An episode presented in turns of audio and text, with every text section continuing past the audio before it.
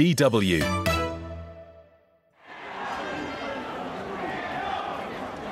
The colourful national flag of Mauritius, in red, blue, yellow, and green, dominates the scene of mass street protests in the capital, Port Louis. Signs read Justice for our dolphins and Our little island is crying. The island is crying, and dolphins are dying after a cargo ship struck a coral reef about a mile offshore the small nation in the Indian Ocean, releasing around a thousand metric tons of fuel oil in a biodiverse and sensitive marine area. The thick fuel oil spilled out of the Japanese owned vessel when the ship's hull cracked on August 6. Now, the usual peace of the island's idyllic beaches is broken by the commotion of oil barriers being carried to shore. The ocean booms are handmade out of sugarcane waste with grass and straw, rolled in plastic and covered with wool blankets stitched together.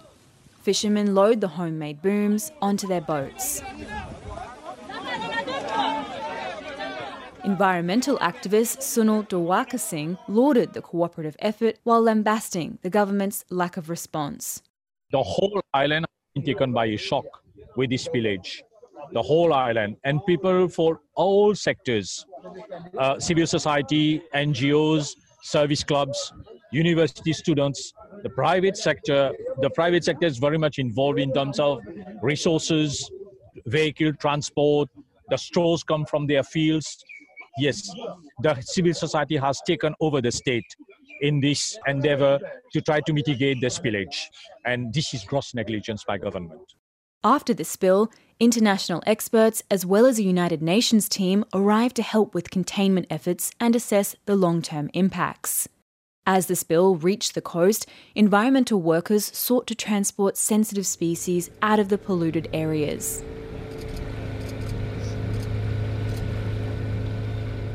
On the water, boats pull the booms into place to capture the oil and prevent it from reaching the shore.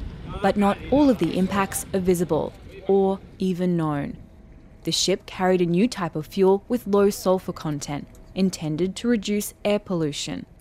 It's the first reported spill of this new kind of fuel. With the several dozen dolphins that washed up dead on nearby shores, it's not clear what exactly killed them although some biologists do suspect water soluble chemicals in the new type of fuel. Since the spill happened, oil has become the new buzzword in Mauritius.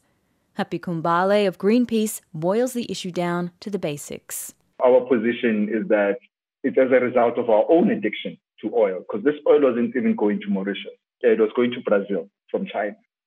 And now the people who need to deal with it are Africans, Mauritians. With its population of just over 1 million and a relatively low carbon footprint, Mauritius is now bearing the brunt of the world's oil addiction. And the country may receive as little as $18 million for the cleanup. Those funds would come from the ship owner's insurance.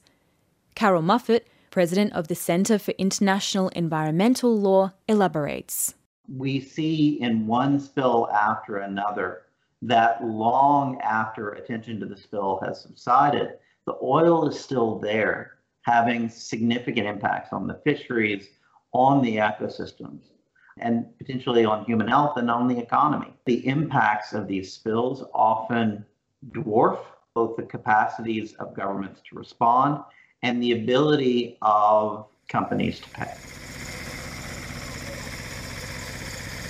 As the cleanup continues, big questions about who will foot the bill for the spill and how great its impact will be remain unanswered. The island nation depends fundamentally on the richness of the sea. That's now at risk. Relatively speaking, this was not a large oil spill. In the past 50 years around the world, 11 tankers have spilled 100 times more oil and some experts estimate that 75% of the oil off the coast of Mauritius was contained at sea, with only 15 kilometres of the country's 350 kilometre coastline having been fouled.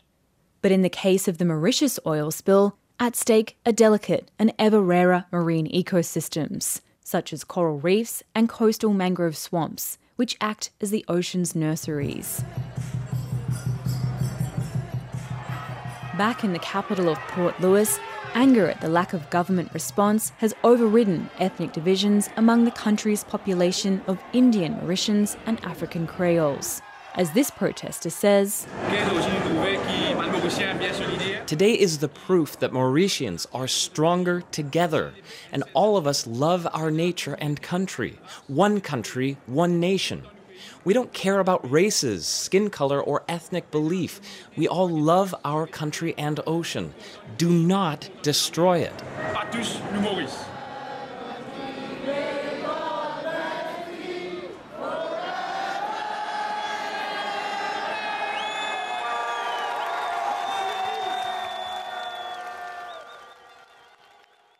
DW